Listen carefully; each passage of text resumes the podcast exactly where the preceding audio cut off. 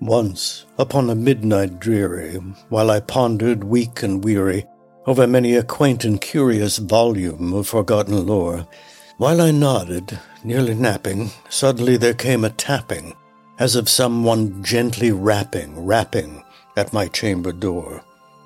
"'Tis some visitor, I muttered, tapping at my chamber door. Only this and nothing more. Welcome to Mind Over Muddle. I'm Michael C. Patterson. We're going to explore the relationship between left hemisphere distortions of reality and schizophrenia. In this episode, we will consider the strange phenomenon of hallucination. You probably recognize that I was reading uh, some lines from The Raven by Edgar Allan Poe. I thought of the poem because it speaks to the vividness of our imaginations and how easily the constructs of our mind can begin to feel real and come to haunt us. And the silken, sad, uncertain rustling of each purple curtain thrilled me, filled me with fantastic terrors never felt before, so that now, to still the beating of my heart, I stood repeating, 'Tis some visitor entreating entrance at my chamber door, some late visitor entreating entrance at my chamber door. This is it, and nothing more. Deep into that darkness peering, long I stood there, wondering, fearing, doubting, dreaming dreams no mortal ever dared to dream before. These lines from the Raven evoke the anxiety and insecurity we feel when our imagination slides beyond simple storytelling and acquires the texture of reality. Hallucinations arise when our recognition that we are inventing stories in our own mind turns into the feeling that the stories exist on their own in the outside world. When make believe becomes real, Innocent sounds and gentle tappings turn into alarming portents of danger. Simple shadows become hiding places for lurking demons. We become paranoid and convinced that the dark forces of the night are conspiring to destroy us. We know these visions to be the invention of our mind, yet they frighten us just the same. We pull the covers over our heads and try to drive these disturbing images from our mind. How much more terrifying when that self awareness is lost, when we forget that the phantasmagorical images we see are the constructions of our own minds. How much more dreadful when we can no longer divorce fantasy from reality, when fantasy is confused with perception and the demons seem as real as ourselves. How disturbing when this dreamlike state stays with us during the day and when we can no longer tell whether the people in our lives are real or imaginary. This is perhaps what the world is like to a schizophrenic a life in which hallucinations become real, a life in which a fabricated world blends with or even replaces the organic world. We are fortunate that many people who struggle with schizophrenia have eloquently recorded what they experience. By listening to their descriptions, we can learn about the condition of schizophrenia and also about what it is like when our left hemisphere dominates and suppresses our right hemisphere. One of the most eloquent accounts of schizophrenia comes from Elyn R. Saks, who described her lifetime struggles with schizophrenia in her wonderful book, the Center Cannot Hold My Journey Through Madness. Oliver Sacks, who we spoke about in a previous podcast, the, the man who mistook his wife for his hat, describes Saks's book as the most lucid and hopeful memoir of living with schizophrenia I have ever read. Her account is hopeful because, in spite of continuing to struggle with schizophrenia, Elyn Saks has become a highly respected professor, lawyer, and psychiatrist. By the way, Sacks and Saks are not related as far as I know. Oliver Sacks is S A C K S, Elyn Saks is S A K S. And perhaps to presage her eccentricities, Elyn is spelled E L Y N. When Elyn was about eight, she began developing odd little quirks. She couldn't leave her room unless her shoes were lined up in her closet.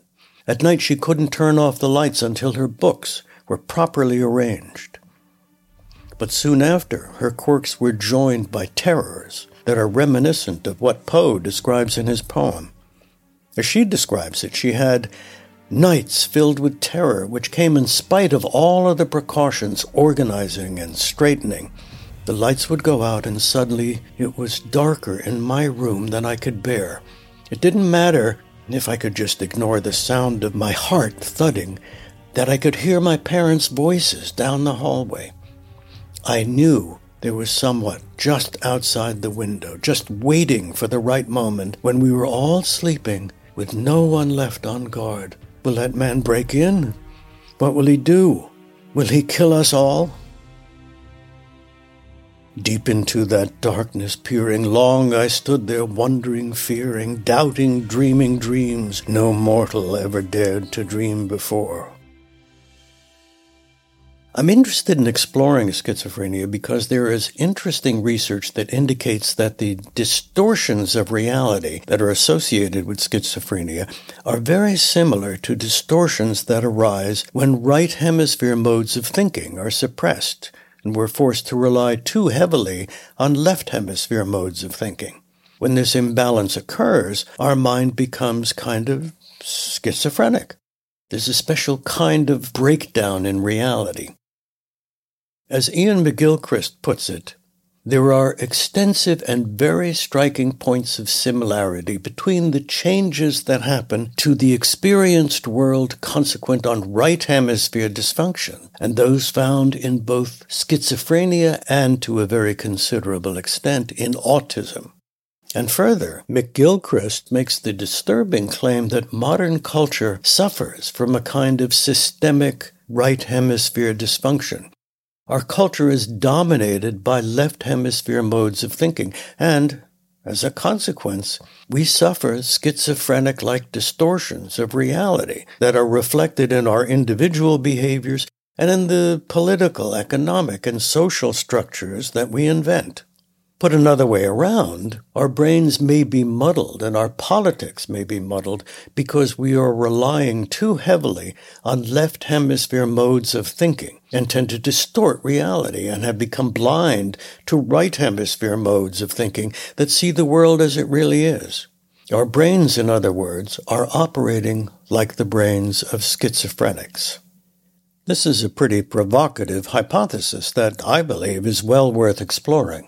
A quick examination of the schizophrenic experience might help us recognize when our own thought patterns are distorting reality in similar ways.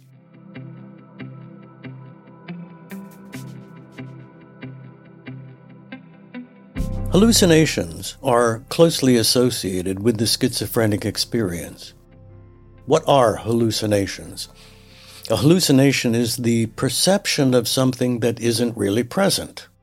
Elyn Saks began imagining that evil men were lurking outside her window, waiting for the right moment to sneak into the house and kill her and her family. I think it's safe to say that we all hallucinate. Our minds produce a non ending stream of imaginary sights, sounds, thoughts, and feelings throughout our waking hours, and then at night we dream. What else are dreams but a kind of hallucination? Eugene Bleuler, the man who coined the term schizophrenia, put it this way quote, There are essentially only quantitative differences between the dream of the youngster who plays general on his hobby horse and the hallucinations of the schizophrenic, in which his most impossible wishes appear fulfilled. All these are but points along the same scale. End quote. Somehow, so called sane people are able to recognize the hallucinations for what they are, just the products of our creative minds. People who slide towards insanity begin to lose this capacity to distinguish what is real from what is fantasy. I like Bleuler's idea that the difference between sanity and insanity runs along a continuum, kind of a sliding scale. And I think many of us spend more time towards the delusional end of this scale than we like to admit. It is as though the magnetic pull of the right hemisphere side of the continuum weakens. The side that pulls us towards sanity weakens, and we are pulled in the other direction towards the left hemisphere's particular brand of insanity.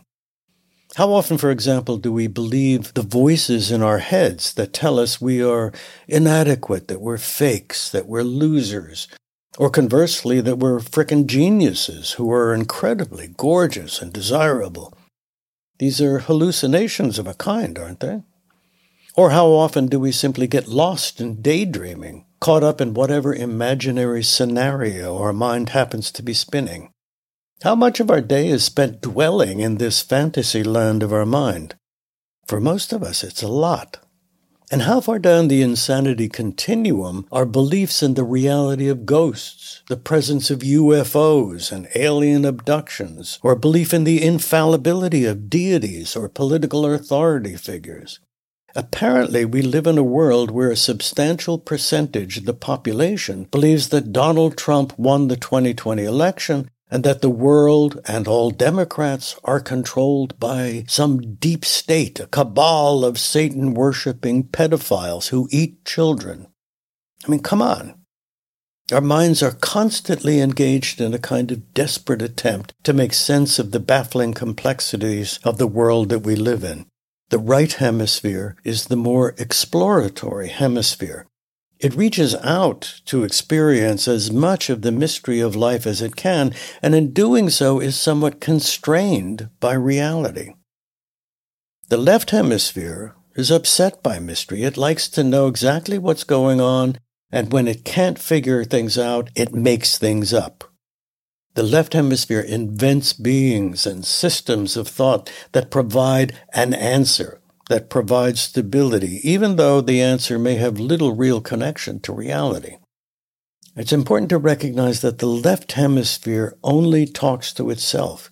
It rarely consults the right hemisphere on its own. So when the right hemisphere is suppressed, the left hemisphere doesn't have the ability to test its stories against lived experience. There are no restraints on what it believes. There's no error correction process. It is perhaps the right hemisphere that helps us recognize that the spooky shadows in the corner of our bedroom are just shadows and not a lurking vampire. It is perhaps the right hemisphere that helps us differentiate fact from fantasy. So, to keep ourselves on the saner side of the continuum, to keep our thoughts and feelings from turning into hallucinations that seem real, we need to make sure that our right hemisphere is active enough to keep our left hemisphere grounded in reality. Systems of mental management like mindfulness meditation work on developing just this skill you learn to recognize when you are daydreaming and being swept away by your stream of consciousness. You say, Oh, there I go again, thinking those weird and destructive thoughts about myself. You can learn to detach yourself from these thoughts and recognize them as simply thoughts, not the words of the gods, not instructions from some demonic, domineering authority. I'm not claiming that meditation is a potential treatment for schizophrenia, but I do think that mindfulness meditation is a technique that we can use to ease our mind towards sanity and away from the kinds of distortions of reality that muddle our minds. It is a way, in other words, to ease our mind away from left hemisphere distortions of reality and to bring us back into the right hemisphere flow of experience.